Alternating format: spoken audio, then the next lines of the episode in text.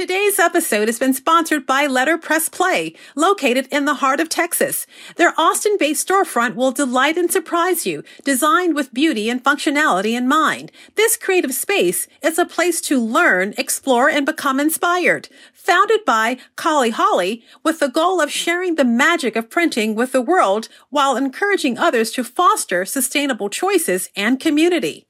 Letterpress Play features beautifully curated craft goods from local artisans and unique makers from around the world.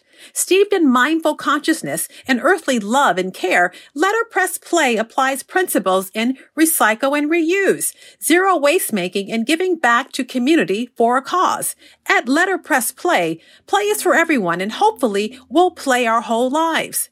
To connect and learn more, visit letterpressplay.com and follow on Instagram at letterpressplay. Welcome to the New York Now podcast, a modern wholesale market for retailers and specialty buyers seeking diversity and discovery. Gathering twice a year in America's design capital, New York City, it's where buyers and designers unearth a refreshed and dedicated collection of eclectic lifestyle products. Hi, I'm Dondrel Glover, podcast host, senior producer, and creative marketing consultant for New York Now. And today I'm delighted to welcome Yasmin Dabbous, founder of Kinship Stories, kicking off our first episode in our Journeys and Narratives in Global Handmade podcast series. Yasmin is a visual cultural artist and researcher from Beirut, Lebanon. Formerly an assistant professor of journalism and cultural studies at the Lebanese American University. Yasmin left her position to become founder of Kinship Stories, a line of tribal art necklaces revolving around values, stories, and craftsmanship. She's also one of the two women behind Espace Fan, a Beirut based creative space offering accessible university level art education designed to heal and empower. Armed with a PhD in journalism and cultural history from LSU and a textile design degree from FIT, Yasmin fuses interdisciplinary methodologies and mediums to create a combining of travel, storytelling, collage, and fiber art. Her work materializes in exhibitions where she sheds light on social, cultural, and conceptual issues pertinent to our contemporary globalized communities. Yasmin designs one of a kind pieces include vintage and antique materials, often museum statured and statement, experimenting with a fusion of old and new, adding handmade works to the mix. Kinship Stories is committed to supporting local artisanship and fostering intercultural and understanding of otherness. Join me in welcoming Yasmin. Hi, Yasmin. It is so good to have you here with us today, and I'm so excited to kick off our handmade series with a conversation with you. As you know, you're one of my favorite people. We've had the privilege of having you here with us at New York Now, so I'm excited for us to dive in. How are you doing today and joining us from Beirut? Thank you. I'm doing good. Thank you for having me. Thank you, Dondrel, personally, and thank you, New York Now. It's a pleasure. I would love to start with your journey uh, from being a journalist to design. Uh, walk us through that path and how did it happen? Yes, absolutely. Well, in one way, it was a very smooth transition, just going from one me- change of medium, going from one medium to another, because I've always been excited about and excited about and interested in culture, art, society, trends, values, and beliefs. I mean, this always has been my my you know uh, kind of uh, subjects that i covered as a journalist. I was never a political journalist. Uh, uh so in one sense it was just um, going from one medium to another telling the same stories and the same and relating the same uh, kind of things about people and cultures. Uh, on on the other hand however on the ground the transition was a little bit more challenging. I i went first to to textiles uh, through a fashion design class that I took. I took this class to kind of relax and run away from the world of journalism, which is a world of speed, technology, conflict, uh, uh endless flux of news. It's it's it's a challenging world, and so I wanted something to relax, and I did a fashion design course during the, the, the course, uh, I w- we were given one session about hand embroidery, and that's how it all started. At the same time, during this period, I was diagnosed with a severe case of heart arrhythmia. So I had five types of arrhythmia at the same time, uh, several of them quite dangerous. I, I had, I have uh, undergone two heart surgeries, uh, long heart surgeries, and a pacemaker. And so throughout this period, mm. uh, hand embroidery was my friend. Ah. And, and it, it became clear to me at one point that I wanted to choose a bet- the better way and the easier and the nicer and the more colorful way of telling stories, which is through the arts. Through the arts. You know, you've spoken about, uh, you know, when we think about journalism, uh, you know, we either think in a political way or we think about, you know, front page stories. But being uh, in a region uh, that has been uh, challenged, you've, you've, you've spoken about the trauma in having to report and be on the ground and share those stories.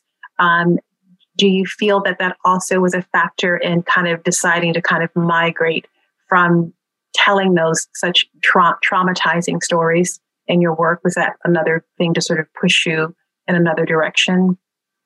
Uh, absolutely. I mean, it's not like I'm trying to disregard ground. I mean, I even have collections right now that comment about what is happening on the ground, all the challenges. I have a, a collection of beautiful necklaces that are really a delight to the eyes about Syrian, uh, the Syrian crisis. But they yes. talk about it in such a colorful, beautiful way that makes you think rather than makes you stress. Yes, yes. It, it, it's really um, you know, prevalent in your work. You've been, I know that with embroidery being the friend, you know, we've spoken uh, on several occasions about healing uh, in handmade, and you've been incredibly brave and vulnerable in sharing your journey uh, with heart disease. I'd like to talk about that connection uh, to finding healing. Uh, you mentioned that you came around uh, handmade and design with the textiles in a roundabout way through healing. And you've often spoken about basically a tribe of incredible people who have found healing in handmade. I'd love for you to share that journey with us. I know it's really important to you. Absolutely. It is actually the thing that, I mean, the thing that it's the rite of passage that I had to go through to migrate to the handmade. Uh, uh, um, and I have seen it happening with so many people around me here. You know, in, in Lebanon, I mean, we are a happy society, but at the same time, we do have our share of traumas. And so people often, I have found here around the region and in Lebanon, migrate to the handmade just as I did uh, uh, uh to find some peace and some quiet and some self-fulfillment. I mean, for me, it all started with the, with the movement of the needle you know, the movement of the needle is a repetitive, ritualistic movement that's very grounding, very meditative. You do this again and again and again, and you're stitching things together. And there is a symbolism in this ability to take things that were different parts and stitch them together, bring them back to being one whole. Mm. And so, and so it, it does get into you. The feeling does get into your soul and it, somehow it heals your soul. I mean there is also the, the the idea that when you are working on on something handmade especially with needlework you are in complete control of your piece it gives you a sense of agency. It gives your brain a false but true sense that everything is okay and that you have full control over things and it also gives you a sense that you can change things, that you can produce things. It, it, and this is all leaving aside also the idea that you are surrounded with color and textures, and you have this touch that is bringing you back to the first and very essential sensation that was there to heal us, which is the mother touch. Yeah, that, eh, wow. It's so, it, I mean, I could feel that just in your words. It's so well said. It leads me into my next question because I, you know, it's about do you remember the moment you felt the healing moving through your hands? And absolutely. It was the moment where I could stitch things together. It was the yes. moment I held the needle. And how can I put it? One, maybe, maybe if I think about it, yani, um, uh, deeply, I would say it's the first time I finished my first piece. Mm, yes. For me to feel, for me to feel that I, Yasmin, a journalist who has never ever done anything in the arts. I mean, this was truly my first time doing anything in the arts. It's amazing. Yeah, I, to feel that I was able to do something that I would proudly wear. Yes. Was a defining moment for me. And, and, and was that first piece, was it a necklace? It was a brooch. A brooch, yes. Okay. Yeah. And I made it, I made it with, with fabric that I had collected. I mean, I've been collecting uh, uh, tribal materials since I was 12. Yes during travels during uh, there's a there's a shop in beirut that's a beautiful shop collectors items i went there and spent my money there they were ready before i started to to stitch once i learned how to hand embroider everything came together and this mm-hmm. first brooch was like an affirmation for me that i can do something that you can do That's, a, yeah. it, it's amazing. It, it, almost felt like a calling. You know, you had been collecting and then all of a sudden it happened. Ah, that, that's extraordinary.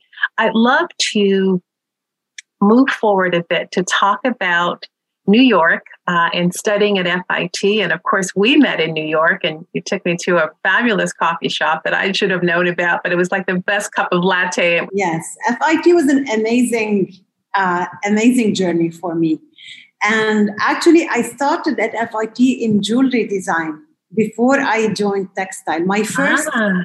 Doing doing uh, uh, uh, Kinship Stories. I had already started my line, and I was already uh, uh, uh, working on it. And I feel, you know, my first sense was, you know, which shows you, by the way, that I wasn't even very aware of what I was doing because for me, I was at the time I'm doing necklaces, so I should join jewelry design so I did, but jewelry design is about metal smithing and silver smithing, and you're creating your own pieces.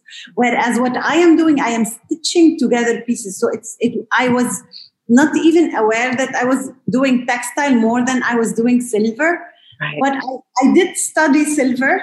I did study work with silver and silversmithing. And then I was walking on campus one day and I saw this ad about a class of textile in India. India has always been my dream, let alone a class of textile in India. It, it, I mean, can we talk 26 states of fabrics? I mean, in textiles, it's, exactly. I, I mean, they're extraordinary.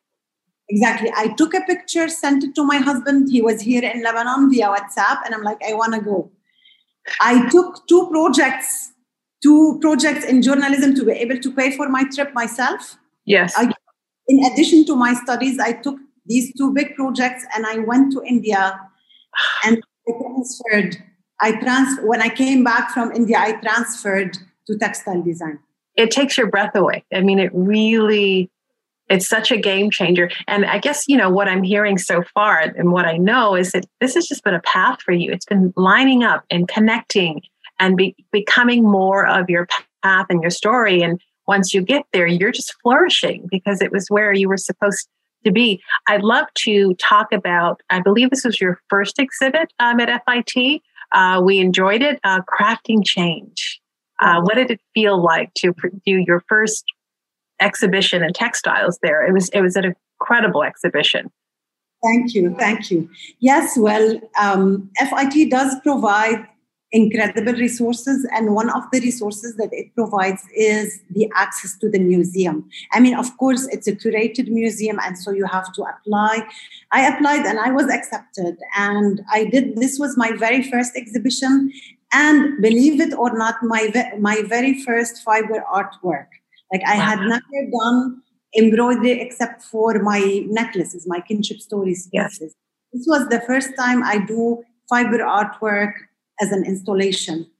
And I mean, it just, it was, it was so moving. It was something that would start and never stop. Let yeah. me put yeah really really special and so i have to ask what do you miss about new york and what did you fall in love with everything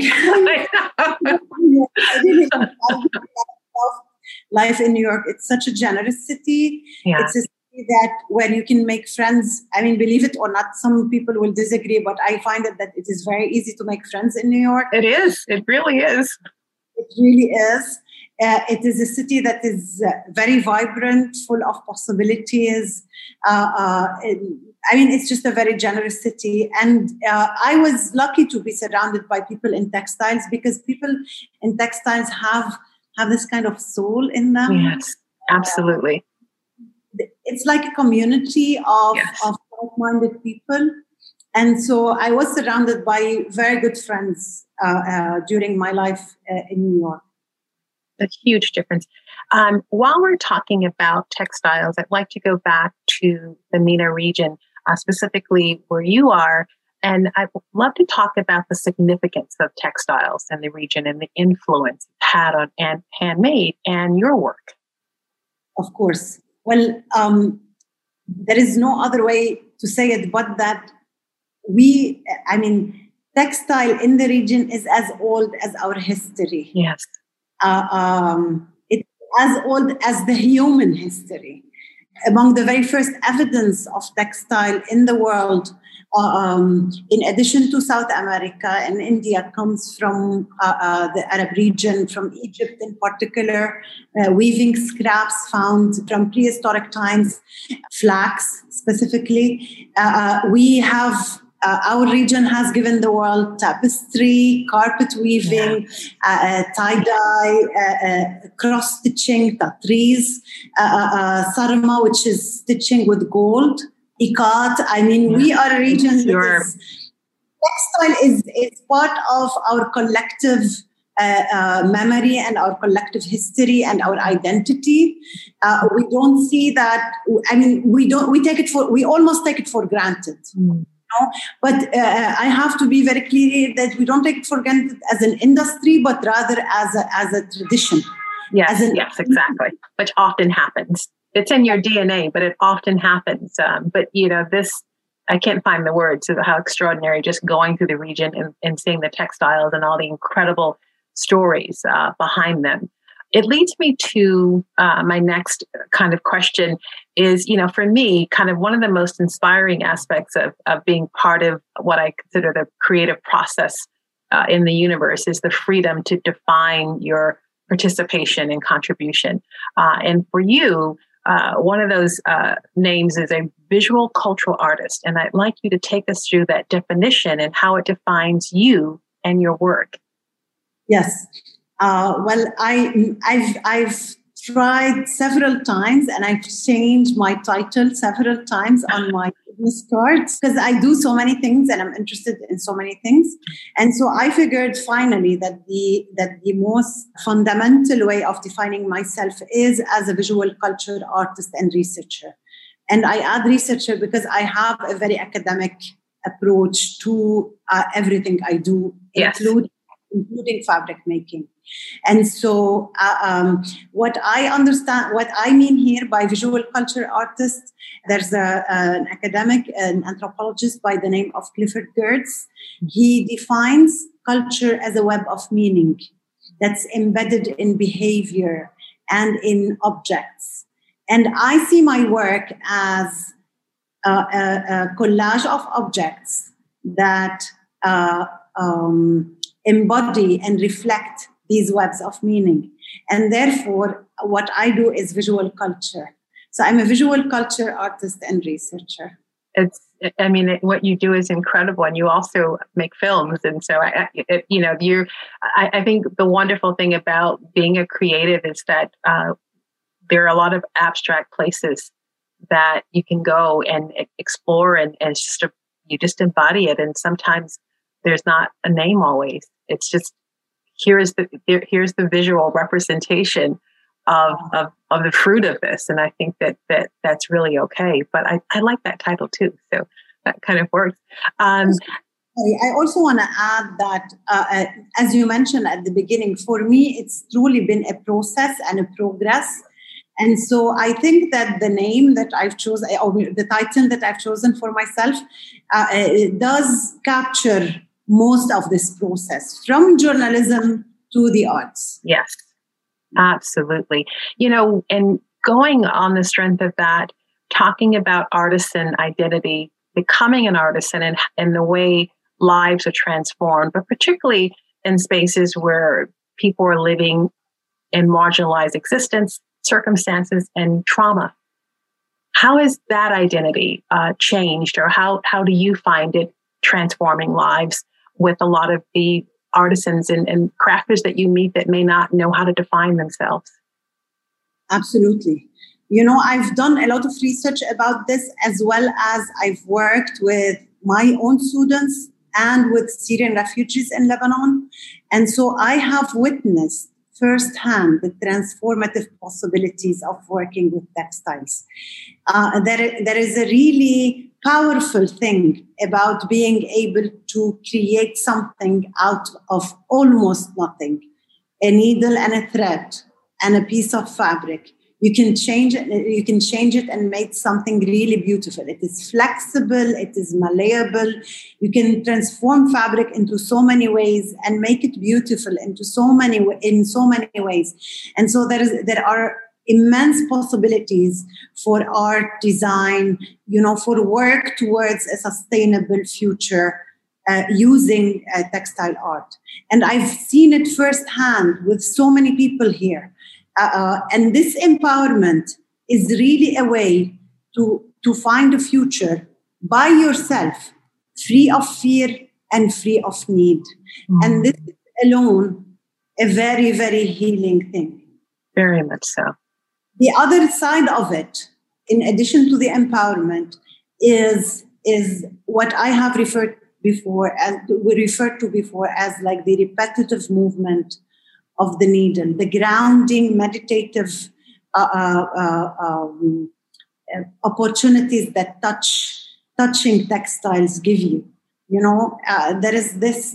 I I remember very well one one woman, a, a Syrian refugee from the camps here in Beirut, telling me then when, that when she stitched, she became a child. She mm. felt like a child. She's a woman who had to run away from home. She lost part of her family on the way. Uh, uh, she is in a, in a country that she's not familiar with. There are a series of economic and political hardships facing her. Mm-hmm. And, and so all of this disappears, and the child remains working with the needle and the thread. Wow, that's powerful. Really, really powerful. Going further, you launched uh, a school, the Isfan Art School. And I know a lot of these uh, refugee women, uh, that was a space where it opened up for them. One of the quotes on your Instagram says, Art transcends cultural boundaries, Thomas Kinkade. Tell us about the roots of this project with the school, the intention, and the community of artisans that it serves. Yes, absolutely. Yeah. This is one of the things I'm really, really proud of it should be. These times in Beirut, as you know, we are facing uh, uh, some challenging times in Beirut. Maybe we will get to talk about this a little bit Absolutely. More. And so art is helping tremendously during this period. So I launched the school Espace Fan. It's called Espace Fan. Espace as in space in French, and then fun is Arabic for art. So it's like art space, the art space. Yeah. Uh, so so uh, I launched the school in 2018 uh, out of my own experience, when I wanted to move from journalism to the arts, I didn't find a possibility to do it in a very formal, serious way, except through the university. And universities in Lebanon are quite expensive. I mean, they're really, really expensive. We have a gap in Lebanon between serious, solid education that's very expensive and informal, affordable education, but that's fun and, you know, it's fun, it's easy, it's workshops, but it doesn't give you what it takes to be to start a business with your with with with a given skill you know? It doesn't give you a curriculum it doesn't give you a portfolio it, it's just it's fun. So we had this gap between the two so upon my return to Beirut, after I did FIT in New York City, I had to go all the way to New York City. uh, uh, upon my return from FIT, I decided to launch Espace Fan as to close this gap. Yes. So what we do is we offer the structure of a workshop in the sense that we that our classes are six students only they're very communal they're friendly they're fun they are uh, no grades no certificates no grades but we have university instructors are six weeks. So exactly the half uh, uh of half uh, a university class. And uh, uh, and we have a curriculum and final projects. So it's a very solid education.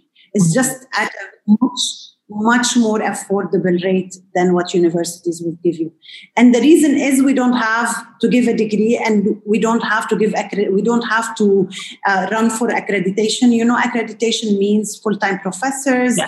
uh, several classes. It's a whole uh, set of requirements that will automatically drive the price up.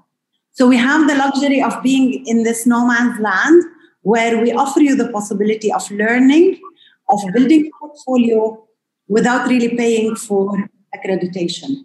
So it's it, so it, it works. We have we have full classes all the time. People are flocking to the uh, courses, especially after the explosion of Beirut. I am sure everybody yes, of course, knows what the explosion of Beirut is. Of course it was quite a catastrophe.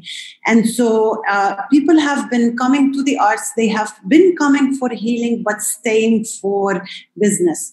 we have since 2018, we have had 162 female students and 15 male students.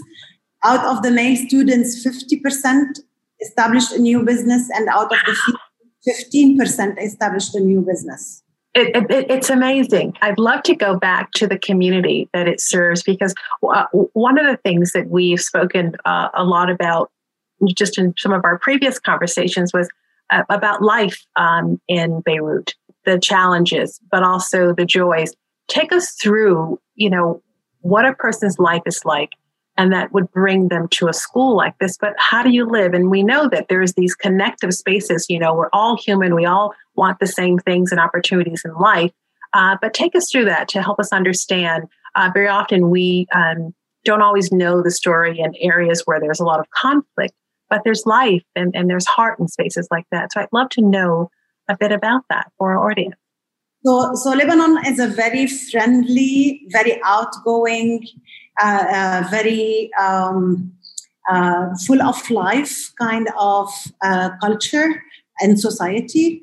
Uh, we have had our share of hardships. We have been through a 15 year civil war. Uh, we have been through several uh, invasions from neighbors. We have been through, uh, um, right now, we are going through one of the hardest economic crisis crises of the of the last hundred years. It's akin to 1929 USA.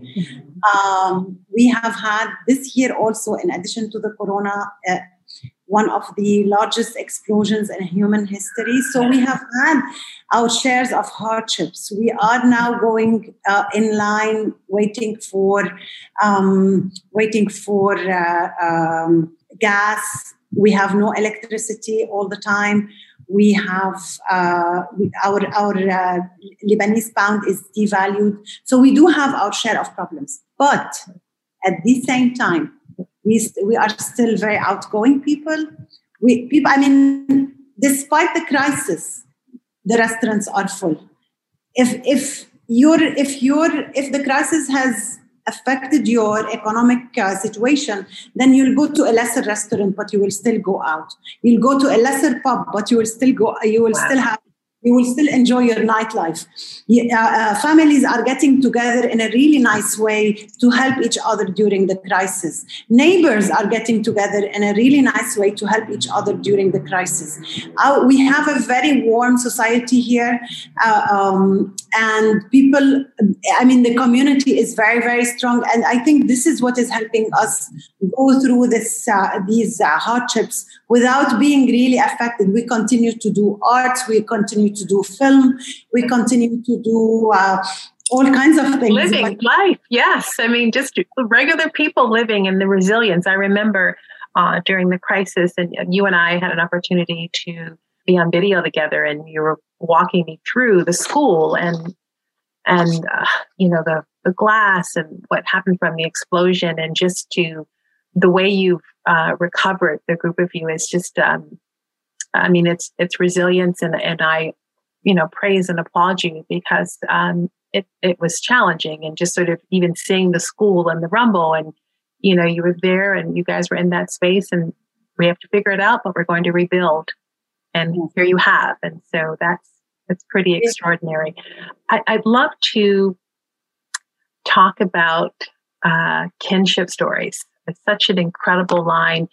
Of course your collection has been well celebrated in the press from Vogue to uh, to Arabia, I mean, tons of magazines and and and a few things that, that it's been described as tribal, spiritualized, ethnic moods. I mean, the list goes on and on, and it's clearly having uh, an incredible impact on global fashion and style. But you know, it's so much deeper than that. You know, you're truly uh, a world traveler, and I find the collection to be transportive and very intentional. Uh, how do you describe it and the inspiration that drives it? Thank you. Thank you so much. I actually would describe it the way you did. I mean, I, I really, I really have never ever used the word fashion when I talk about kinship exactly. story. Mm-hmm. I've never used the word, you know, like uh, um, trendy or no. I see it as you know accessories or jewelry or adornments. What i what i see in kinship stories is more stories of cultures and travel and a world coming together through artisanal work and artisanal beauty. So for me it is many things that i really care about.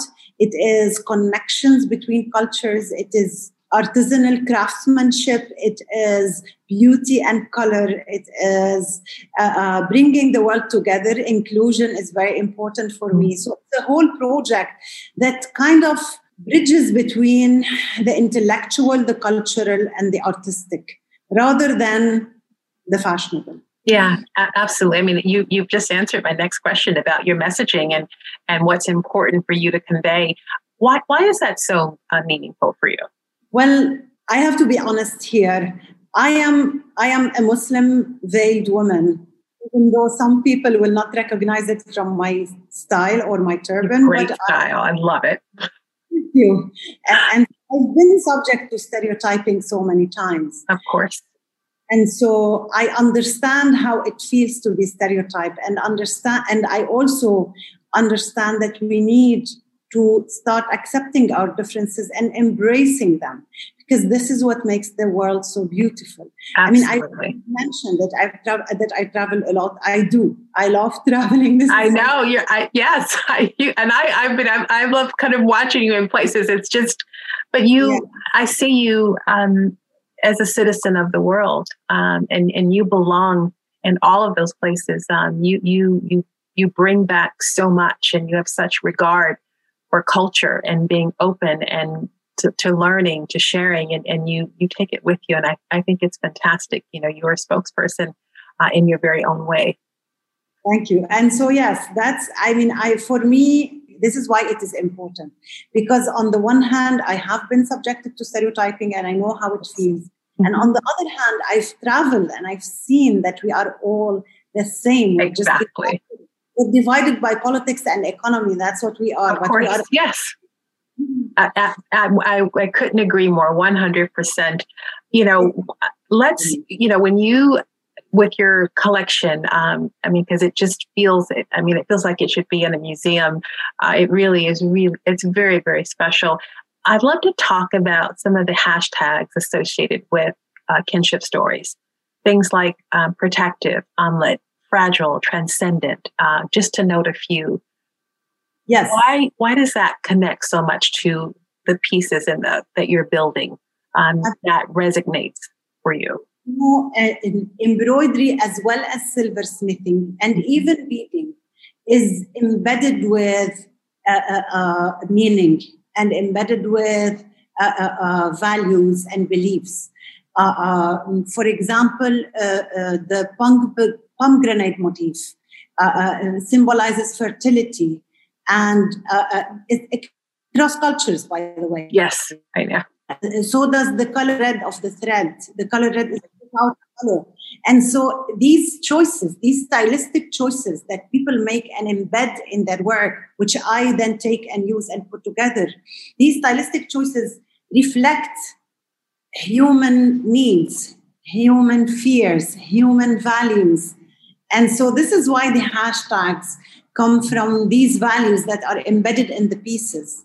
I mean, yes, I will include in my hashtags the word embroidery, the word necklace, the word handmade. But for me, what really, what I am really interested in, and maybe this is also my background as uh, in cultural studies and in journalism, that's that's apparent. I am interested in the values, in the webs of meaning, as Clifford Geertz uh, calls them, that are embedded in the pieces. Mm. Uh, very well said. Uh, and in that, and that, and staying in that lane, let's talk about your usage of color in the textiles and the materials that, that make up the kinship uh, story collection. And I know that they're unique pieces; no one is the same. Uh, but just a short of, of those components that draw you in in, in creating it. Yes. So I'm often asked about the process that I use and i the, usually the process for me maybe because i am not coming necessarily from the arts but i am coming from the backside to the arts the process for me is backwards so i will i will not draw a necklace and then go and choose the fabrics and the silver rather i will go to the fabric and the silver and they will translate into a necklace nice. Yeah you know very yeah, yeah.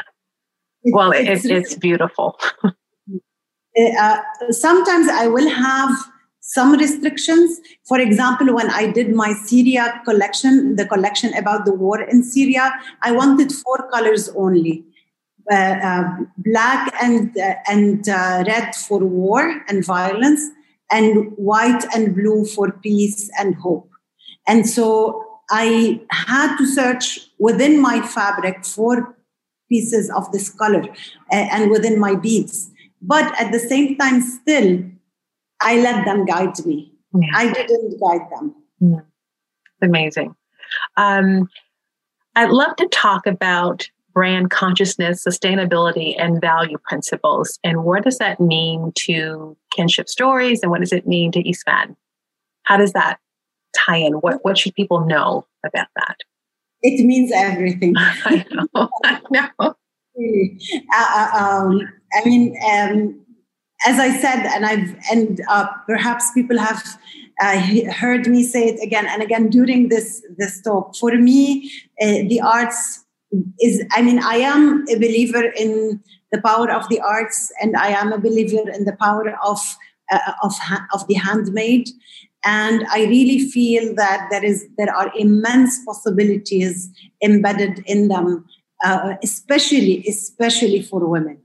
I mean, uh, uh, in the informal economy, outside of the regular economy, where, where we're not necessarily talking about uh, uh, women who have access to proper education or to proper uh, opportunities, handmade is the number one gate to the formal economy. It is the gate to the hmm. formal economy. Uh, uh, uh, the informal economy, 90% of it is women. And out of those people, so many of them work on handmade from home. I mean, a huge percentage works works on handmade from home. And guess what? Out of uh, out of these women, ninety percent spend the money they make on their families, as opposed to thirty five percent in the case of men. Yes, yes, women are the gatekeepers. Well, they have to be. It's creating sustainability, not exactly. just for, but for the entire family for the entire family. Absolutely. Well, it's, it's deeply important. And that it, it, you know, it's great to even get those statistics. I, you know, knowing that it does exist in so many spaces, but it really speaks to the lens uh, of women, particularly when they have to rise um, with not a lot of resources uh, and making sure that their families are cared for. So sustainability, full circle. I'd love to, yeah, sure. Go on. I mean, a needle and a thread, how much do they cost? But what do you do with them? Exactly. The, the difference between uh, the, the capital that you need to put in and the possibilities that you can reach is immense. Immense, absolutely. Couldn't agree more. Um, winter 2021, uh, I had the great privilege of working with you on your deeply curated and impactful press covered iMovie presentation and handmade for the MENA. Uh, people are still talking about it. It was really amazing. I'm incredibly proud of that project and your willingness to create such a moving uh, piece of, of work for New York Now and taking us through those regions. It, it, it was really, really amazing. And we were, it was so informative and, and colorful. And you really brought us to the region. Yes, trends, but there was this incredible history. Um, and, and you gave us a deeper understanding. And I think that it really uh, made looking through that lens of handmade from those regions in a, a just a, a stronger way. I mean, it really uh, it taught us more. And I think the more that we can learn about the products we buy, where they come from, the people and the culture, uh, the more we can impact our customers uh, and share those narratives as they're buying into uh, something that is really, really meaningful. So I have to thank you again uh, for working on that because it was it was pretty amazing. In that presentation, you reference uh, we did Kamal Kamwar's extraordinary 50 years in the making book, uh, Threads of Identity. I ordered a copy immediately. Uh, it is, I think I sent you uh, on WhatsApp, I sent you a picture like, I got it, I got it, I got it. Uh, it is such uh, an incredible body of work. It's so treasured. Um, I'm beside myself for owning such a piece of significant uh, handmade literature. For artisans now to this day, be around the world are still often trying to define their story, particularly when they're creating uh, and bringing a product uh, to market. So, what would you say for global artisans still searching to connect uh, their own threads of identity through the preservation of culture and heritage uh, in their work? What would you say to them? Okay, so first, I know it's a loaded question, but but I had to ask. You have such great references when it comes to books, so I you know want to connect that. Yeah. So actually, first I would say to them, keep doing what you're doing. This is from the outset. But at the same time, I would say to them that they need to understand what makes them different from others. What is their signature? What is their brand? And this is now me, the brand consultant, talking because I do branding also. You know, yeah. as part of my it is not just it's not enough to have great skills. People i mean great skills are sometimes a talent but often they can be acquired and they can be nourished. And so it's not enough to have great skill or a great idea. You need to work hardly on your work and you need to work on differentiating your work from other people. Uh, and often the differentiation as you just said uh, uh, uh, um, Dondrel. The differentiation comes from the story, the story of the people, of the culture, the story of you know uh, the history of the con and the context during which this piece is created. This is what makes it different from all other pieces made around the world. And so once you embrace your story instead mm-hmm. of like being shy or being uh, you know you, you have to embrace the story to be able to tell it properly to be able to differentiate yourself from others and find your way in the market. Excellent. I, I agree 100% you know very often i think we're we're taught to think at times that we have to somehow look outside of ourselves to find our story and you referenced something earlier in our conversation when we were talking about textiles in the region. And you said almost taking it to the traditions for granted. They're all around you. And I think it's being uh, attuned and looking again, going, well, I'm here.